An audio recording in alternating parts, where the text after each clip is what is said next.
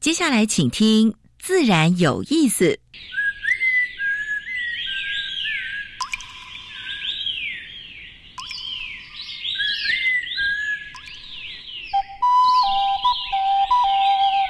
大自然是最能启发人心、最迷人的教室。透过鸟语、虫鸣，顺着山峰、水流，教给我们自然万物的盎然趣味与生命智慧。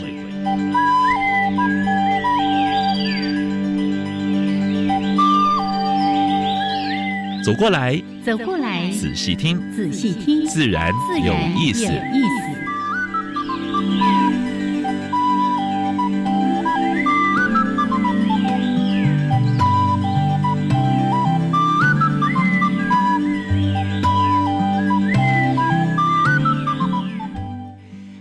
亲爱的听众朋友们，大家好，欢迎收听教育电台，自然有意思。我是杨平世，我现在和杨老师。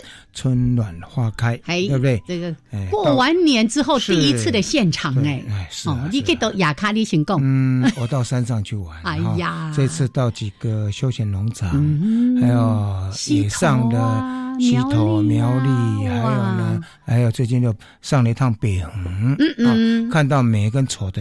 都有，北横那个山坡底下的乐色，嗯，我曾经去走过。我们那一次做一个山林行脚，是是是，真的，你如果都不要看下面哦，你不要，还有你看漂亮漂亮，你看那个开花啊，哇，那个坡度大概有的接近呃六七十度以上，还是持续在开花。然后呢，你看到美美的樱花，你就哇，好像很漂亮。可是呢，一下去的话呢。恐怕一失足成千古恨，那过度开发了，真的了，过度开发，而且蛮多的管线都蛮难干，而且都是路，而且房子，我大概因为大概二十几年前，我们在那边做大自家的研究啊，那时候呢，呃，房子也都没那么漂亮，现在房子都盖得很漂亮。哦，现在。东西都很多，就是大紫蛱蝶不见了。对，大紫的越来越少。那个那个开花的那个步伐实在太快了，是二十几年来的变迁啊，让人有一点点忧伤了。对，所以老师，你还没有注意到我刚才在讲的那个山谷底下满满满满垃圾，什么沙发、马桶，然后一袋一袋的，然后各种的家具就通通都往山。那个就是过度开发的现象嘛，真的对。拜托之类，用亲呐。其实那条路哈，坦白讲，你说大型游览车段，坦白说是不适合了。对啊，而且要弯道那么多，是，而且重机也蛮多的。嗯，所以我是觉得那个地方应该连交通爱好去思考。是是，一在固定的地方，应该就是在大游览车停在一个地方之后，用他们接驳的接驳的用原住民，现在原住民蛮多接驳的。最好是电动的接驳车，对。去赏樱花那时候呢，感受就是说，哎。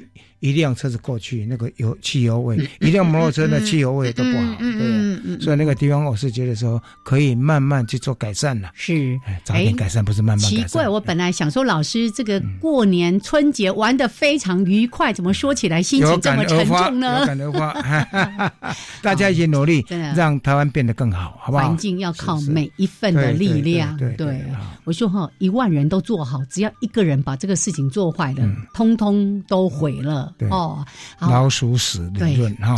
来，我们还是说一下哦，在每一次节目的一开始有两个小单元要安排给大家啊。这个单元是自然大小事，跟大家分享过去应该不止一个礼拜了哈。这是有关于全世界跟台湾发生过比较生态、农业、环保的重要事情。是，因为这次比较久，大概不止一个礼拜哈。那第二个单元是跟大家介绍台湾 special 今年。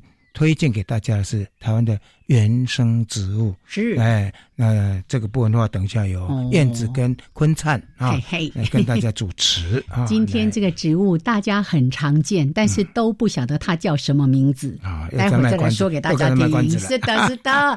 好，那今天的主题时间，嗯，今天我们邀请科博馆两位专家，是一个是王世伟哈，这是王世伟博士，他是。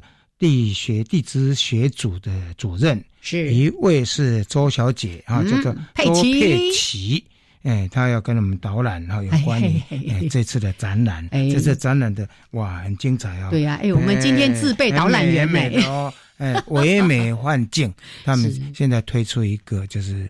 哎，就是维维维化石，维化石，嘿，非常新奇的，没错没错。你说啊，那个维化石是我们肉眼几乎没有办法辨识，还要透过有一部分，有一部分是可以看得到，最大好像零点五个米米的，但是也有更大的，大部分大部分的零点零零零零，必须要透过显显微镜看。你视力很好哈，可以看得很清楚。好，好，我们待会儿呢就邀请我们的王世伟主任跟佩奇带着大家。好好的来参观一下，是我们在科博馆现在正在进行的这个精彩的展览，唯美幻境的特展。好，但是呢，我们先来加入下一个我们第一个小单元——自然大小事。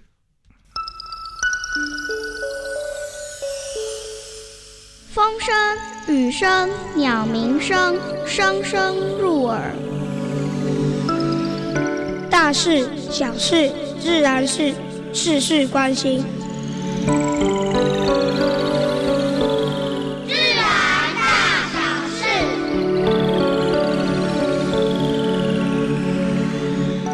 台北市每年的杜鹃花节就即将要开锣了，你终于要说开心的事情啦！所以到处的杜鹃花都是开，樱花刚刚刚刚谢掉啊。哎，对对，刚刚谢掉，还有啦，也不多，残存的大概叶绿叶就出来了啊。然后杜鹃花就上楼了，就来接棒了。对对对对，但大安森林公园现在推出一个非常棒的杜鹃花展，叫杜鹃花星星。是为什么叫星星？因为它要慢慢走上去，像一个心形的路，小小的迷宫，对，回旋，然后再到上面有一个 deck 啊，然后你可以往下看。是，但是呢，这个杜鹃的话呢是。哎，但是你只有基金会在山上养了，养了多久呢？养了两年。哦哦哦！哎，然后这次搬下山有一千本，嗯，还有二十六个大盆，是。然后呢，在底下还配了九百棵的那个绣球花，哦，五千五百盆的那个什么，呃。薰衣草是法国薰衣草跟那个什么跟那个绣球花，还有西班牙薰衣草，西班牙薰衣草非常漂亮。这已经哎，未来这一两个礼拜是最漂亮的时候，大家一定要全家都来，真的，因为已经相当多人来了，而且呢，指着大拇指说：“哇，很很久没有看过这么漂亮的花展。”是。那个相机哦，手机拿起来都不用选角度，随便拍都很美。嘿，对对。刚才是那个多行啊来 跟大家好好的来介绍，也邀请大家。是是。那当然，整个台北市的杜鹃花季也即将要展开了，各个公园也都有啊，所以大家也可以就近到各公园去欣赏。嗯但是大安的是相当漂亮。是的。好，武汉会员已经破了一亿多了。你看，我们年前才多少？差不多一亿。对，嗯，现在一亿一千。呃，一百呃一一千一百八十万，已经有不幸两百四十七万人过世了啊！美国还是第一名了啊，两千八百一十八万五十万人，印度还是也是超过一千万一千一百万啊，在巴西也是一千多万啊，所以一样，就是还是疫情期间，大家还是要戴口罩、勤洗手啊，在密闭空间口罩不要摘下来啊。好，低温呃重袭。美国，我没有想到说加州是蛮南部的州，竟然也会诶三百万断电哈。那那个积雪、暴风雪很难想象哈。在在美国这么这么文明的地方，竟然会发生这种事，而且蛮多的留学生也传讯息回来说，哇，真的非常惨啊，就是没有电，也没有冷气，零几几啊，对对对，因为。因为过去他们不重视绿电嘛，加州它重石油，啊，石油一断的话，什么都断了。没错。好，喜马拉雅最最近有一个洪灾，很难想象哈，那个竟然会发生全球暖化，暖化，雪融了，雪融，结果呢，造成七人死亡，一百七十人失踪，嗯，哇，所以这个是蛮惨的啊。所以暖化就是等于大家必须要去重视的了哈。好，暖化影响我们的紫蝶优股。我们紫蝶幽谷啊，大概在茂林，茂林啊，茂林跟那个跟那个台东这一带，总共全台四十几处啊。那茂林这边有常年在做研究，尤其蝶会啊，就是紫斑蝶保育学每年都在做。今年大概还不到四十万只，嗯，哎，往年最多达到五十万只。啊，而且因为软化一软化，它有些蝴蝶它不需要往南飞了，是是是，对不对？所以这个部分的话呢，也持续在做监测工作啊。希望他们只是在别的地方好好的活着。还有到茂林标记值班的这一次，我是觉得看到这信息我还蛮开心的哈。茂林国家风景特园区举办了一次，就是呃外籍生，嗯啊，南华大学，南华大学是他把。呃，带外籍生带来差不多一百多人，在冬天的时候在那边做 mark，在标放啊，就是看看这些蝴蝶，哎，到春天之后飞到哪里去了啊？所以这个是蛮好的讯息，也是很好的公民科学家的活动。就早教告急，哎，连署要三十五万份，坦白讲，真的蛮辛苦的，哎。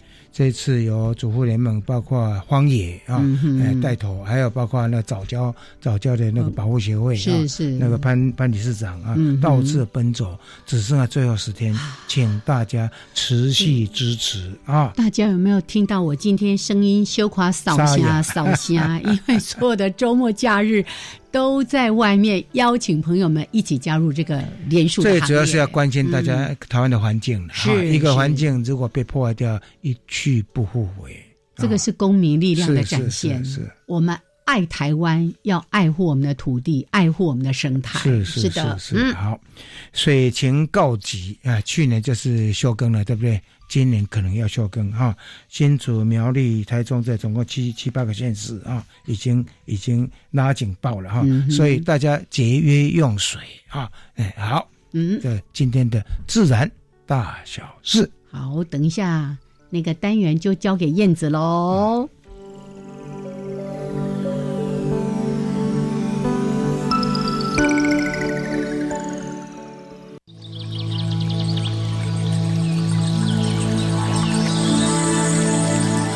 别的地方找不到，别的地方看不到，别的地方听不到。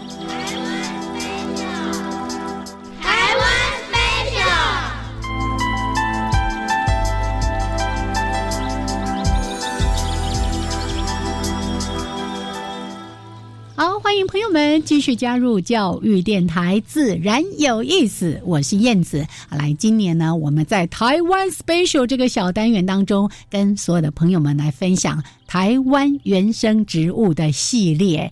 台湾原生植物，那就表示你也常有机会在大自然的环境当中遇到它们，甚至你可以把它种在自己的花盆、花园里面，好好的来欣赏这些植物之美。好，那今天呢，在节目里面为大家一样的邀请到溪流环境绿化基金会技术组的陈坤灿组长。Hello，坤灿好，大家好。哎，今天又要介绍给大家，我都一直在猜上次讲什么呢？接下来会有什么跟他？它有关的嘛？今天拜托告诉我们你要讲的植物是什么？哦，这个字很多人看到不会念，但有有边读边就会念的啦。有边读边，苦植，苦植，苦苦苦练的苦植呢是草字头，然后底下像那个职业的职，哎，对嘛，就是职业的职嘛，哈。有边读边就不会念错了哈。可是那个。民间哈，就是反正那是台湾从头到尾到处都有田边呐、荒野，到处都看得到的东西。像我我我搬去宜兰之后，我们家在辟荒的时候，我们丈母娘也来帮忙。嗯，她说这破阿草啊，我说哦你也知道，她说到主因那开始加冬连嘛怎样？哈。大家都不晓得苦汁可以吃吗？嗯，我没吃过。那个他说他们小时候，哎，什么野果都好，嗯欧顶亚菜也吃，就是哦，这个我吃，我吃。哎啊，然后苦汁也吃，可是一定要等到它熟。怎么看熟不熟？就是外面的那个好包片，嗯，好，整个变变色了，是变色之后里面哎开始也变得有点黄黄的时候再吃。哦。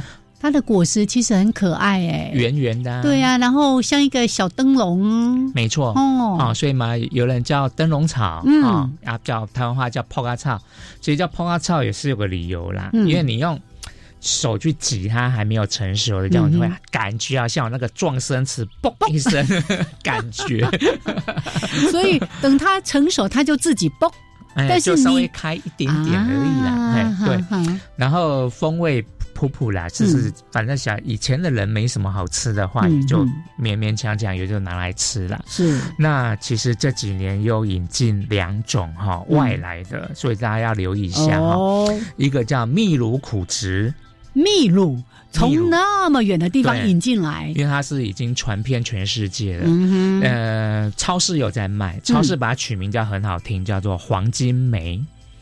那那个这个植物在中国，在中国比较偏北方的话也很多啦。啊，他们叫姑娘，嗯，姑娘，对啊，那个黄金梅真的好吃，跟苦植。比起来好吃很多，是那有一点要注意的就是它可能有点入侵性哦，哈，就是有点驯化，因为它果实可能鸟也会吃，之后就散播出去。嗯，那比如说在我家种菜的菜谱就发现，我种的苦植的，哎，秘鲁苦植的周边也有小苗，嗯，所以大家在种植的时候要稍微留意一下，不要把。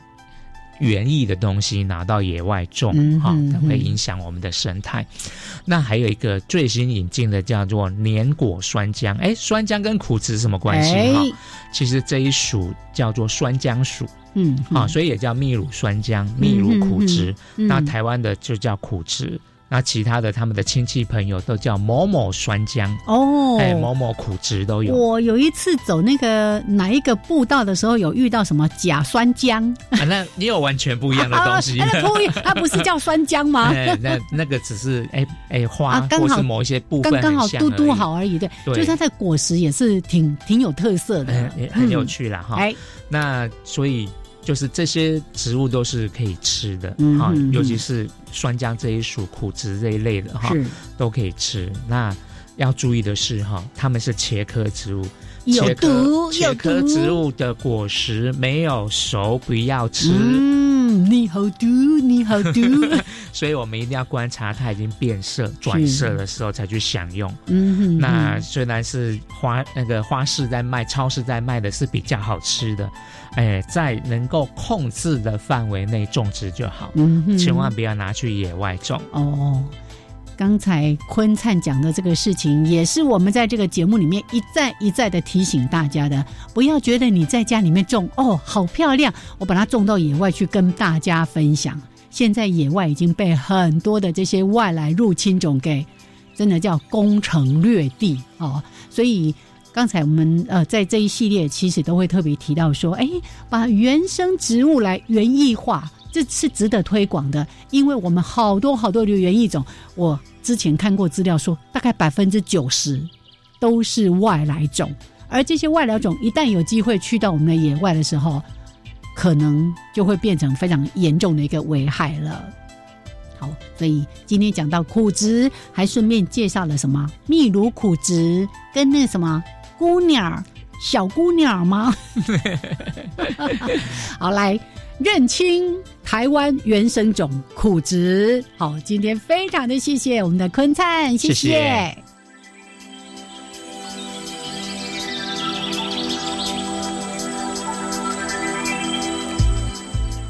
好，现在时间是上午的十一点二十三分，欢迎朋友们继续加入教育电台。自然有意思，有商平视。我现在刚才在介绍那个苦子坡嘎，哎，其实我小时候也都吃过。哦，那个东西不能吃太多。哦，他刚刚说有毒，有毒，有毒啊！吃多一点，肚子会有一点微微的痛，会绕，还会绕腮。哎呀，不过呢，已经相当多年没有看到这种植物。有去年我在宜兰啊，在宜兰在看过这种。哎，嗯哼，哎。破个，很难得，大家去查一下它长什么样子。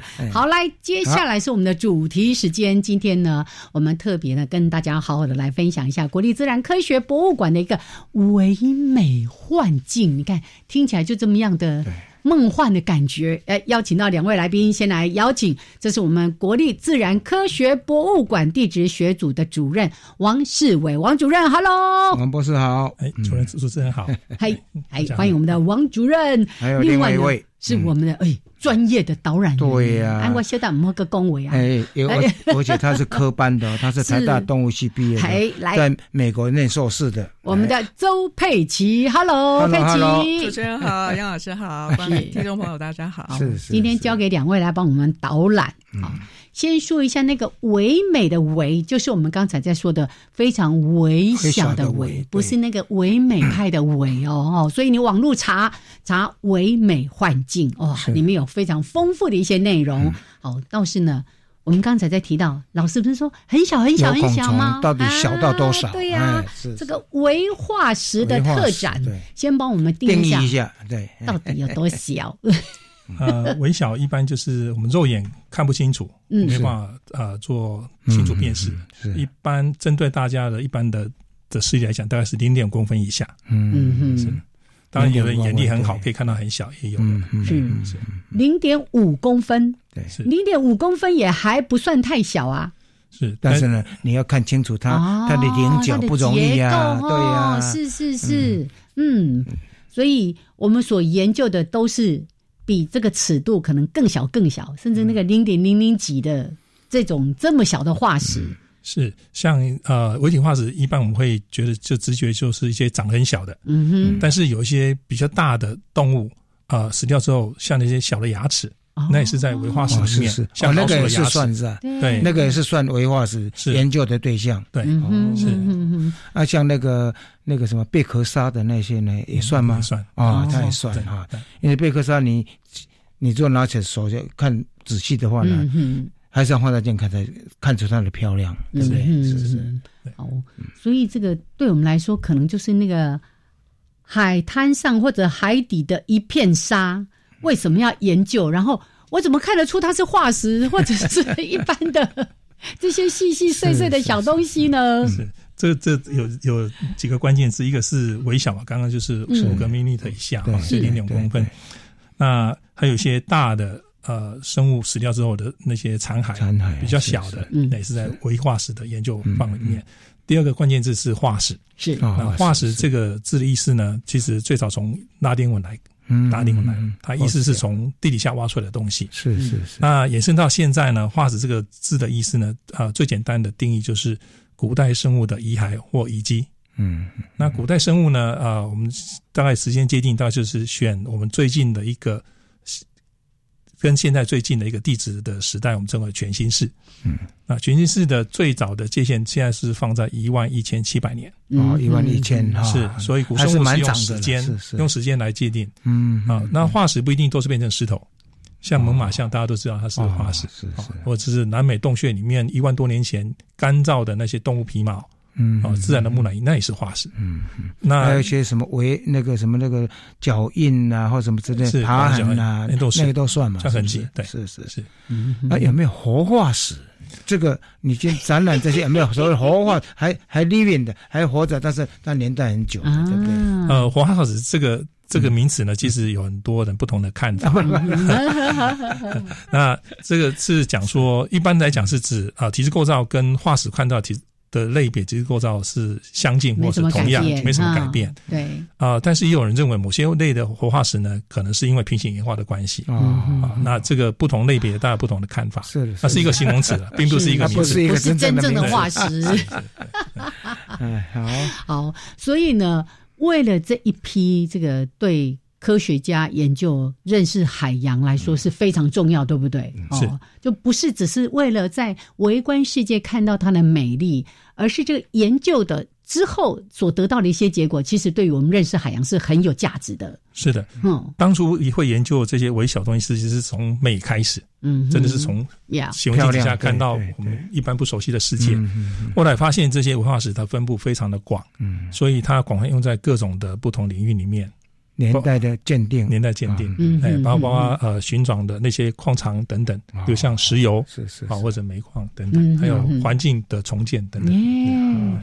所以是非常有价值，不是只是拿来看漂亮、看好玩而已哦。好，还有更多更多的内容，我们待会儿呢在节目的后半段再来跟听众朋友好好的分享。来，现在时间呢是十一点二十九分过二十五秒，稍微的休息一下，一小段音乐，还有两分钟插播之后，回到这个主题。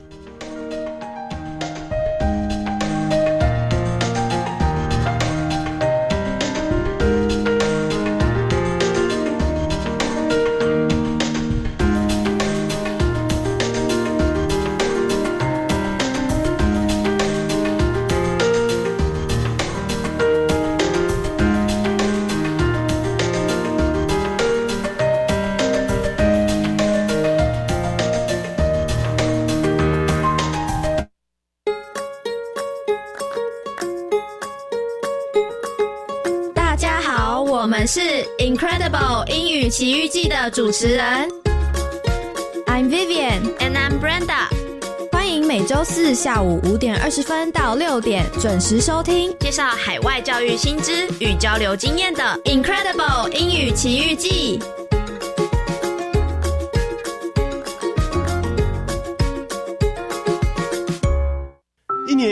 大学申请入学又来喽，大学如何提升书面审查效率及专业性呢？教育部现在全面推动大学招生专业化，在大学端鼓励学系讨论共识及征询高中意见，定定选材评量尺规，并且落实分析系统化、审阅效率化以及选材适性化。从审查过程中了解考生特质与能力，进而找到最适合就读的学生。以上广告由教育部提供。李办公室报告。一百零九年，您家中如果有住在立案机构接受长期照顾的家人，政府有补助可减轻您的负担哦。提醒您，只要符合资格，就可以向一百零九年最近一次入住机构所在地的县市政府申请补助喽。有任何疑问，请打一九六六服务专线。以上广告由卫生福利部提供。加外加外，阿玛波拉，扎根格玛西卡斯达斯。的加古拉布古列列，大家好，我是来自台东的胡代明，这里是教育电台。那罗哇那咿呀那呀哦哎呀，那是你呀鲁玛的呀恩哦，朋友们就爱教育电台。来，现在时间是上午的十一点三十二分，欢迎朋友们继续加入教育电台。自然有意思，我想平视。我燕子。我们现在所访问的是科博馆的地质学组的主任王世伟王博士。嗯，还有呢，科科学教育组的。周佩奇，佩奇小姐，哎，待会儿要带我们去，我们也在这边稍微虚拟一下啦，好好的来走一走这个国立自然科学博物馆的唯美幻境，是一个海洋微化石的特展。对，刚刚那个王总有提到，就是说有孔虫的研究嘛，对不对？在研究过程中是当初是为了石油的钻钻探呢，还是什么？怎么会突然间这个有孔虫的研究变成？好像还蛮热门的，呃，有种研究其实呃可以追溯蛮早的，但是呃主要的大的开展，尤其在应用上面是在二次世世界大战之后找油，找油，对，因为我们在钻探知道到哪个年代，到其实已经钻到目标层，那后来发现游泳种的应用上面，呃，在某些时代呢还有些限制，所以会加上一些不同类别的微微生物，啊，例如像盖板藻，啊，它比游泳种游泳种更小。是那那透过不同类别的呃微微体化石呢，它不同生存年代，我们可以把年代夹得更更精准。嗯哼，是这样。所以当初除了说基础研究之外，其实在二次大战对应用上来讲的话，也是蛮重要的。是的。那现在的话，有没有什么一些经济价值？就是一般的啊，我来收藏这个有没有这样子的东西？因为我喜欢收藏东西，所以问一下。是拿来 放在玻璃里面吗？是呃，微小化石一般很小啊，所以是啊是啊，确实是有人收藏呃这样子的一个物件，但是呃算非常少。那比较呃经济上应用比较广，就是像细藻土。嗯啊，细藻土哦，细藻土用在各个领域都有。前面吸水的，是的，是是像早期的炸药也需要细藻土。哦，炸药也要细藻土，对，一些吸附一些是是对消化甘油等等。嗯嗯嗯，对。除了这个之外，其实，在音乐当中哦，呃，主任跟佩奇，我们其实有提到说，研究这些文化石，还有对我们现在在谈这个整个全球的气候变迁或者暖化，它其实也提供了一些很重要的一些相关证据，对不对？嗯，是的，因为我们这次文化史里面选的是海洋里面呃数量最大呃的两个不同的壳子的，呃，一共是四个四个类别。其中是碳酸钙为主的，就是有孔虫，嗯，还有盖板藻，是。盖板藻，对，它们的数量都非常大，所以在全球的整个碳循环上面是很重要的。那另外一个是呃细子的，是放射虫跟细藻。那放射虫最早的研究呢，其实要呃直接应用在地质上面，主要是验证板块构造学说啊，板块的构造学说是的，是那用来做一些呃呃所谓的硅质岩或者细质岩的这种的呃年代的对比。嗯，那细藻在它广泛分布在各种不同的水域里头，所以它可以用来监测环境。嗯，那包括呃。呃，有孔虫也是可以用来做环境的一个监测。是，佩奇本人是是动物系，他在动物系的高材生了哈，啊，后来去念研究所哈，到美国念研究所。像有孔虫这感觉上比较硬的东西，怎么变？怎么把它软化成一般科教就是科普的东西，让民众易懂？是不是说哎，只有那个图片美美的啊？应该蛮多的转化过程吧？哎，意思就是要讲人话就对了。是，其实王主任在设计这个特展的时候呢，我们有跟张友斌张老师借了很多放大的有孔虫的模型啊，所以不是让观众嗯，对不起，在很小的。呃，尺度下面看东西，这个是很难的，因为现场并没有这样的那么多的设备，好，所以我们有很多放大的图片，放大的模型。那我们在科教组里面，我们还设计了很多的，譬如说在手机的显微镜下面哦。看这些微小的物品。啊，所以我们用呃比较。科普化的方式呢，让大家来亲近这些平常不太容易接到、接触到的东西。我第一次接触到，其实在大学在念书有什么有孔虫了、放射虫那些的哈。之后的一个展览是在台博馆，我看到是惊艳，我说哇，怎么会这么漂亮？哎，这个东西是台湾到处，好像是台湾到处都有。那个感觉，那个如果大家有机会，我刚才不是特别帮大家说唯美幻境，你进到这个展区，在网络上面、网页上面的那个资料，吸引人哦。然后哇，那个之立体还有造型 超美的，所以这是一个。艺术跟科学跨界的一个展览，对不对？是，其实科学与艺术的结合是科博馆最近几年一直在推广的事情，尤其是我们孙馆长他非常希望把这两个元素结合在一起。那我们不管从大的尺度或者是小的尺度，各有各的美感，是吧？实话，那平常看不到的东西，也许是不在意的。好，譬如说我们刚刚谈到的细藻。它其实是非常小的东西，可是它是二氧化系的成分在它的表面的壳里面，所以大家平常用到的细藻土或者是大陆叫硅藻土的东西，是大部分都是从这个细藻里面提炼出来的。那细藻呢，它其实是一种浮游生物，那在海洋里面占了一个非常重要的角色。那其实现在大家都觉得，呃，现在二氧化碳越来越多，可是细藻它是可以行光合作用，嘿，它是可以吸收二氧化碳。的。所以，我们其实在这个特展里面，我们还可以再延伸到环境的议题。那希望大家对环境要有一个保护的意识，尤其是海洋的部分。要不然，虽然它很小，可是它其实是对我们很重要。很重要，是的，是。刚刚在讲细藻土、硅藻土，那个经常被你放在杯垫底下的啦，被你踩在脚下的这些，你可能没有想到，哎，这跟海洋有关吧？虽然它有一个“藻”字，但是。老实说，我从来没有想到它跟海洋的连结关系。洗澡也有一部分是在淡水域哦，淡水域 啊啊，也是在水里面哈。哦，所以这一次的展览其实非常的不容易哦。就像刚才说的，有很多这种呃，是已经把它放大好多好多倍数的这些啊展品啦。那甚至有很多都要来自各地的借展，跟人家。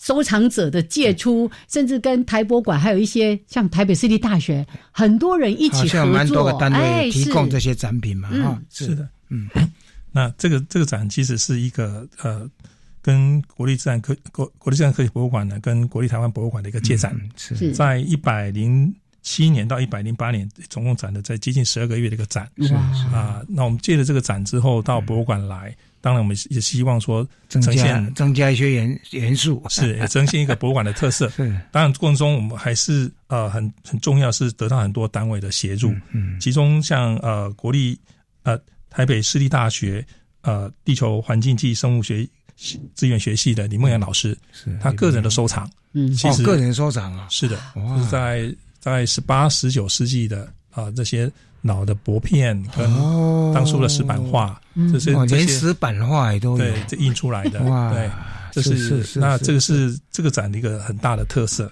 嗯啊，再来是跟中央中山大学地调所还有中山大学，对，中山大学海洋科学系啊，跟他们借了大概有两百呃八十件的放大模型。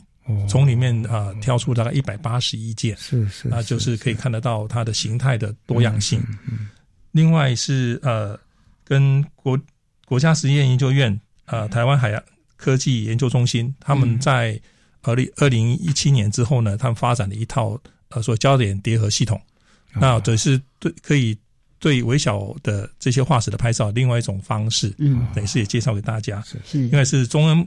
呃，经济部呃中央地质调查所以及台湾大学地质科学系的老师，我们呃提供我们有关于台湾的最新的地质图以及地质资料。是。那这个呢，呈现在中央山脉的这些地层的对比，其实是大部分是依照大型物虫来做比对的。哦，那另外在整展场里面有。光有物件有影像，嗯，声音是不可缺少的，嗯，所以也透过李明老师，声音。是包括李明老师的协助，呃，国家呃交响乐团的竖琴首席谢轩老师，是是，他呃。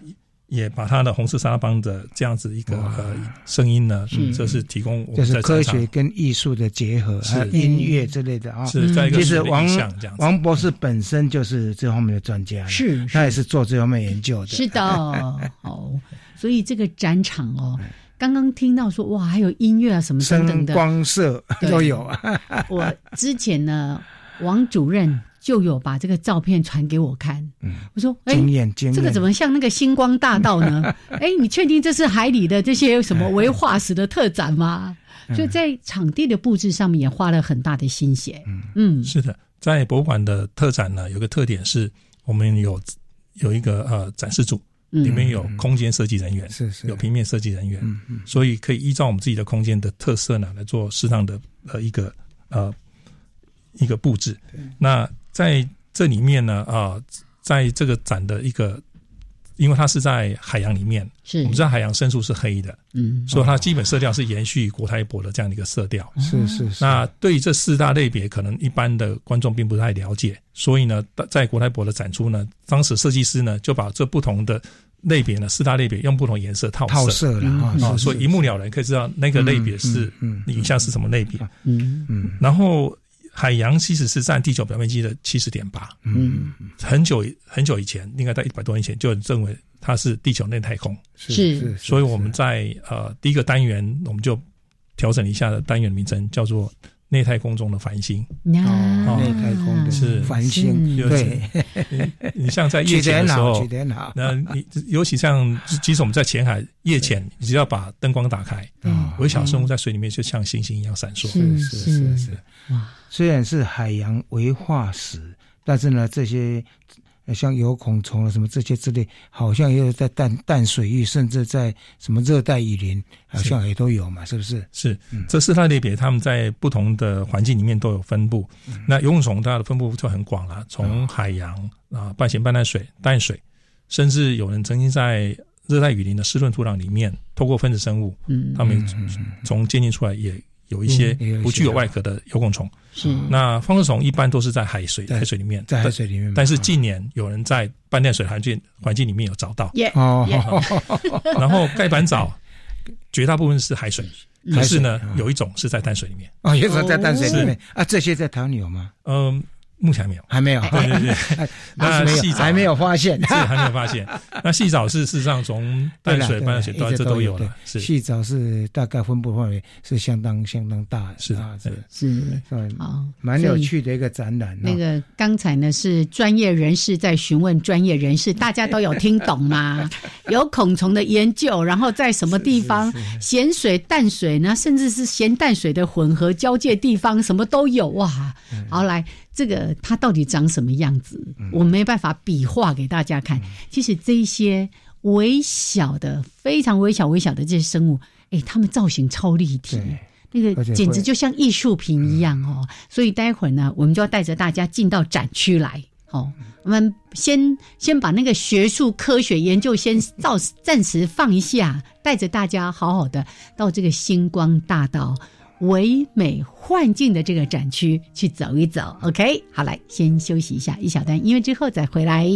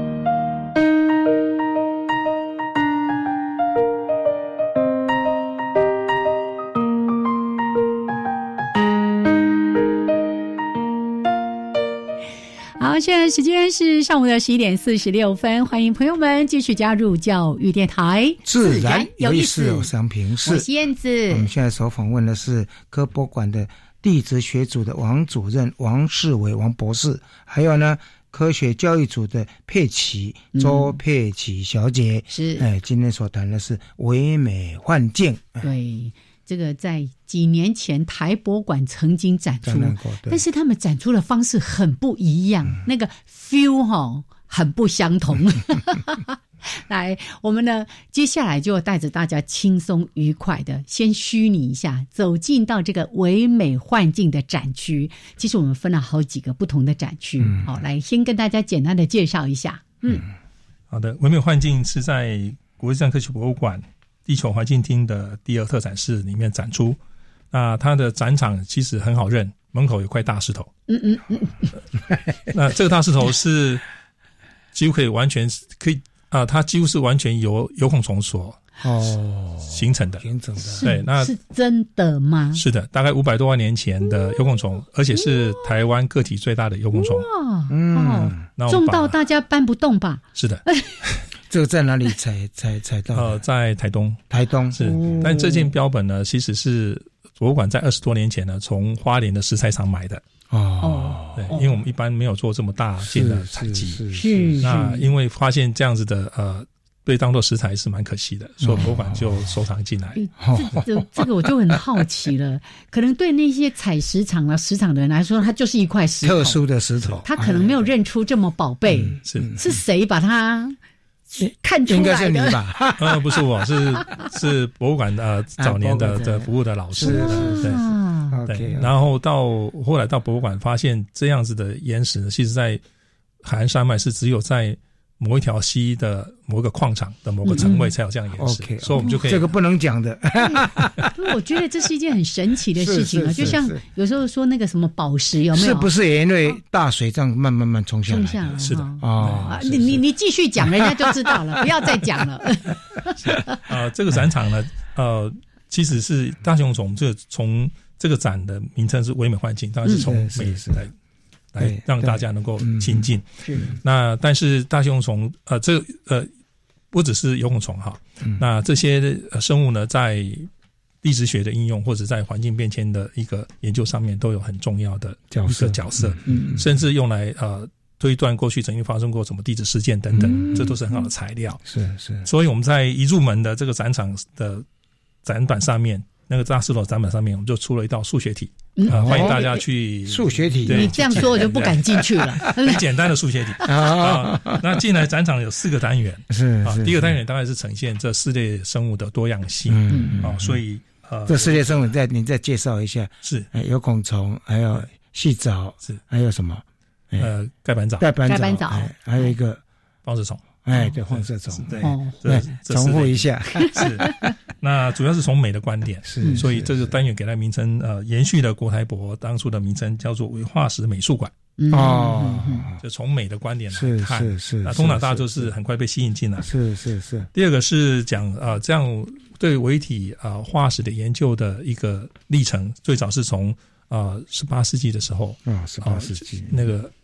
放大镜跟显微镜的运用，嗯，就发现因为在不同的尺度下面有很奇妙的生物的这样的一个世界，嗯，所以第二个呈现的是一个化石艺术与科学，哦，那这里面的展品绝大部分是李梦阳李老师的个人收藏，哦，有从十八世纪一直到清末，啊，就是西方科学，甚至说有版画，是的，是不是？是的，哇，还有古书，还有古书哦，是的，哇，对。还有当初大西洋电缆没有铺到海里面的电缆，嗯，哦，这个也有一个 sample 的，哇，这么特别，是你看到整个科学的发展史，是是是哈。第三个部分，第三个单元呢，当然是呈现科博馆的特色。我们知道这四大类别的的生物都一般都很小，嗯。嗯，可是在台湾有一些眼睛看得到的微化石，嗯，那这些化石呢，都是在分类上是放在有孔虫里面，哦，因为它的个体比较大，内部构造很复杂。是，所以研究方法跟一般的游泳虫的研究方法不一样。嗯嗯，除了显微镜的的运用以外，它还要特定的切面才帮我做鉴定区别。是是是。那这一类的呃呃比较个体比较大，我们称为大型有孔虫。嗯，也是博物馆过去三十年来我们收集很多，我们挑了一些，包括现身的到呃到化石的到化石的，是是是。它这呈现了一个台湾这种呃大型有孔虫的多样性。是。那另外一个是。中间还有一个啊，维体古生物学家的研究室，这部分是由博物馆退休的叶桂叶老师。嗯，那叶老师是目前台湾唯一的方乐虫化石的研究专家。哇，那他这里面呈现他是他在博物馆工作的嗯。呃二十几年，接近三十年的工作的成果。是，所有包括那图版呐，包括标本啊，等他的研究室的。一个一个缩影了啊，向叶老师致敬就对了。但是这部分真的是由他。是是，协助我们规划，是是是，不错不错。那第四个部分是是第四个部分，当然是讲研研究这些文化石呢，能够做些什么？做些什么事？啊？例如说盖板藻啊，我们觉得它非常小，那大概可能只有十迈、二十迈那么，嗯嗯嗯，十十迈、二十迈大概是零点零零呃零点零几公分这样子，那么小，但是它数量非常大。嗯，那现在已经知道盖板藻的它在。在生活当中，它在海里面会产生很多的二氧基流，嗯，二甲基流，那这个会是云的凝结核很重要的一个哦，云的凝结，所以它会重要的东西，它会影响区域性的气候。你看，是是海洋里面影响到天空上去了。是，大家有没有觉得又开了一个眼界了？开天眼。对，嗯，然后还有透过深海的调查，嗯啊，这深海钻探取得这微小化石，可以重建过去啊海洋的。发展历程是是是是，还有包括气候变迁呢，是这个部分啊。所以这个研究是非常有价值的。但是我都觉得他们的眼睛都跟我们不一样。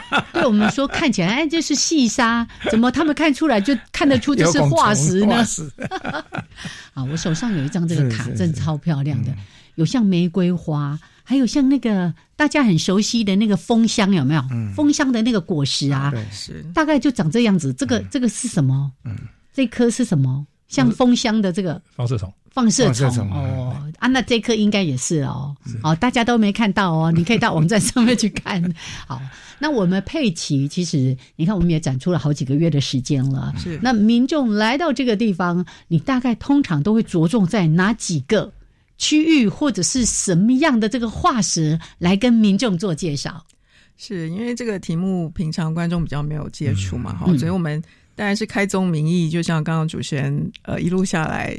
给观众的一个脉络，我们会先介绍什么是唯美下面的看不到的化石。嗯，那第一单元因为是这四大类的介绍，然后我们也真的做的很美。嗯，好美到那个相机是一直拍一直拍的。哎，原来是王美拍照景点。有，我们还设了一个王美拍照区哦。真的是。那当然就是介绍这四大类之后呢，我们也就是按照这个脉络。尤其是李梦瑶老师，真的是非常认真的在搜集很漂亮的拨片标本。嗯，好，那甚至他还去搜集所谓挑战者号的一个研究的呃一个一路的一些文献这样子。好，那所谓挑战者号，它其实是一个研究海洋嗯嗯。地层，还有一些呃水文，还有动植物的一个。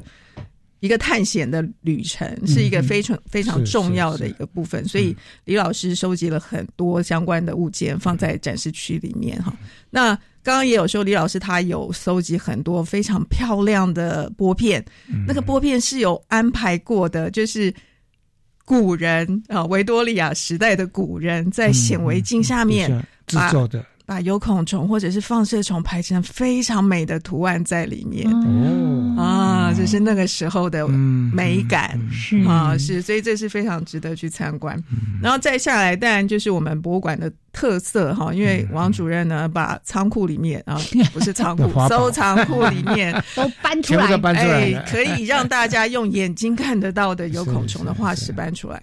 那那您刚刚有说，就你怎么知道那个是不是呢？哈，其实我们不懂的，但也不知道那个是不是哦。就像刚刚王主任提到，就是门口的那一个大的石头，我常常被问说那个是什么？那个是什么？其实只要手一指，就是哦，原来是这样。所以。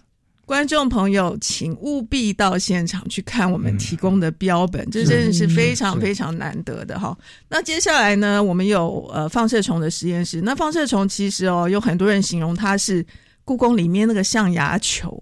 哦，是大家有印象连环套的那个，对，然后它会一直掏，一直掏，那个真的是你很难想象，那么微小的生物会长出这么美的结构在大自然界里面。好，那当然呢，我们博物馆的展览也希望提醒大家要爱护自然、爱护环境，所以我们最后一个部分呢，就是跟大家讲说这些生物在环境里面的重要性。好，主要是这样的。好，那我们也有提供四个非常美的印章。嗯，还在出口的地方盖盖盖，是的，还有四张非常美的书签都放在展展示场里面啊。这个展览是从十二月三十号就开始，一直到今年的八月一号啊。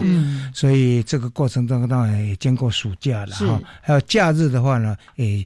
欢迎很多的同学啊，和学校老师带着学生来参观啊，因为是蛮不错的一个教育教育历程。你只有剩下六个月的犹豫期 啊，千万不要一直想说等有空，找时间就要来。但我我刚刚听那个佩奇这样讲的时候，我就会很好奇，因为一定很多民众就像你说的，大家对这个微化石其实非常的陌生，什么有孔虫啊，什么放射虫啊，以前都不知道。你一定常常被提问，你被最常被问到的问题是什么？呃，到底多小才是 文化石？哎，那不就是我第一个问的问题吗？所以您一开始就问到重点啊，是是，到底多小哈？呀，多人几乎是看到一点点的，大一点的话，看到一点点而已。